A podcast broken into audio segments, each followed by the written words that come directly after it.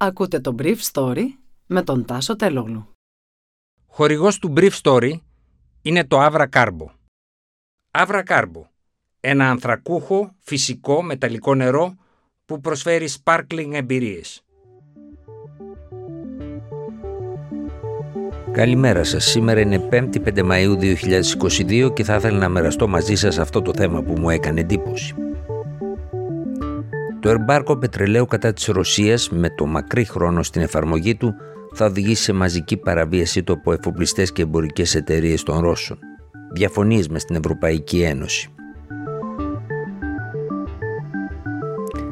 Ενώ στην Ευρώπη μένεται η μάχη μεταξύ των χωρών μελών για την εφαρμογή εμπάργου στο ρωσικό πετρέλαιο, διάφορες εταιρείες συνοθούνται για να εκμεταλλευτούν τα τεράστια περιθώριο κέρδους που αφήνει η εμπορία του.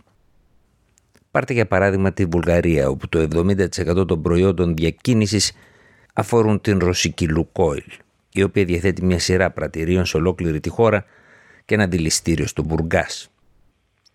Το αργό θα συνεχίσει να έρχεται από τρίτους εμπόρους, όπως γίνεται και τώρα, πιθανά από κάποια εταιρεία που θα στήσει ο εμπορικός βραχίωνας της Λουκόιλ, μια εταιρεία της Γενέβης, που σήμερα απορροφά με transfer pricing το μεγαλύτερο μέρος του κέρδους της ρωσικής εταιρείας που δραστηριοποιείται στη βουλγαρική αγορά.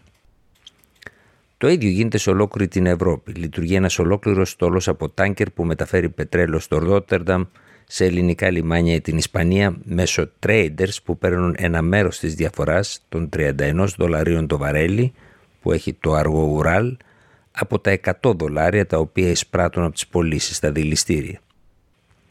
Γίνεται κανονικό πάρτι, μου είπε χθες το βράδυ ένας trader από την Ελβετία στο τηλέφωνο με την ανοχή και των Αμερικανών που πρωτοστατούν στην επιβολή του εμπάργου των πετρελοειδών. Σε μια περίπτωση στην Ελλάδα αντέδρασαν με την αμοιβή που έδωσαν και την διακοπή της πορείας ενός ρώσικου πλοίου που μετέφερε ιρανικό πετρέλαιο με τελικό προορισμό τον κόλπο του Μεξικού. Το πετρέλαιο θα πήγαινε στις ίδιες τις ΗΠΑ. Παρ' όλα αυτά η Ευρωπαϊκή Ένωση επιμένει να περιληφθεί στο έκτο πακέτο κυρώσεων το εμπάργο πετρελαίου κατά της Ρωσίας. Με αυτόν τον τρόπο αυξάνουμε την πίεση πάνω στη Ρωσία και ταυτόχρονα κρατάμε τις απώλειες για τις δικές μας οικονομίες σχετικά περιορισμένες, είπε η πρόεδρος της Ευρωπαϊκής Ούρσουλα Φόντερ Λάιν στο Ευρωπαϊκό Κοινοβούλιο. Η κυρία Φόντερ Λάιν μιλούσε προφανώς για την πολύ μεγαλύτερη ζημιά που θα έκανε στις ευρωπαϊκές οικονομίες ένα εμπάργκο κατά του φυσικού αερίου. Παρά το γεγονός αυτό, δύο τουλάχιστον χώρες όπως η Ουγγαρία και η Σλοβακία ζητούν την εξαίρεσή τους από την εφαρμογή του εμπάργκου.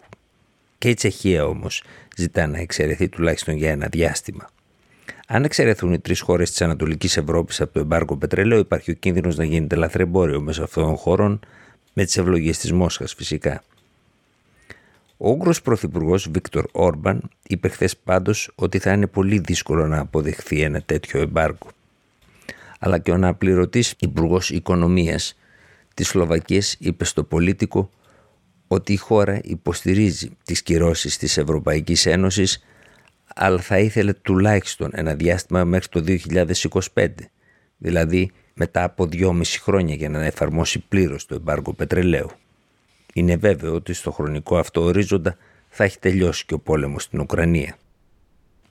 Αντίθετα χώρες όπως οι δημοκρατίες της Βαλτικής και η Πολωνία υποστηρίζουν ότι είναι πολύ μεγάλο το χρονικό διάστημα ακόμα και στο τέλος του 2022 για να εφαρμοστεί το εμπάργο του πετρελαίου. Μετά από μια πρώτη συζήτηση των πρεσβευτών των χωρών μελών της Ένωσης την Τετάρτη, πολλοί διπλωμάτες είπαν στο πολίτικο ότι περιμένουν την Ουγγαρία και τη Σλοβακία να συμμετέχουν τελικά σε αυτή την απόφαση παρά το γεγονός ότι εξέφρασαν επιφυλάξεις. Ήταν το Brief Story για σήμερα 5η 5 Μαΐου 2022.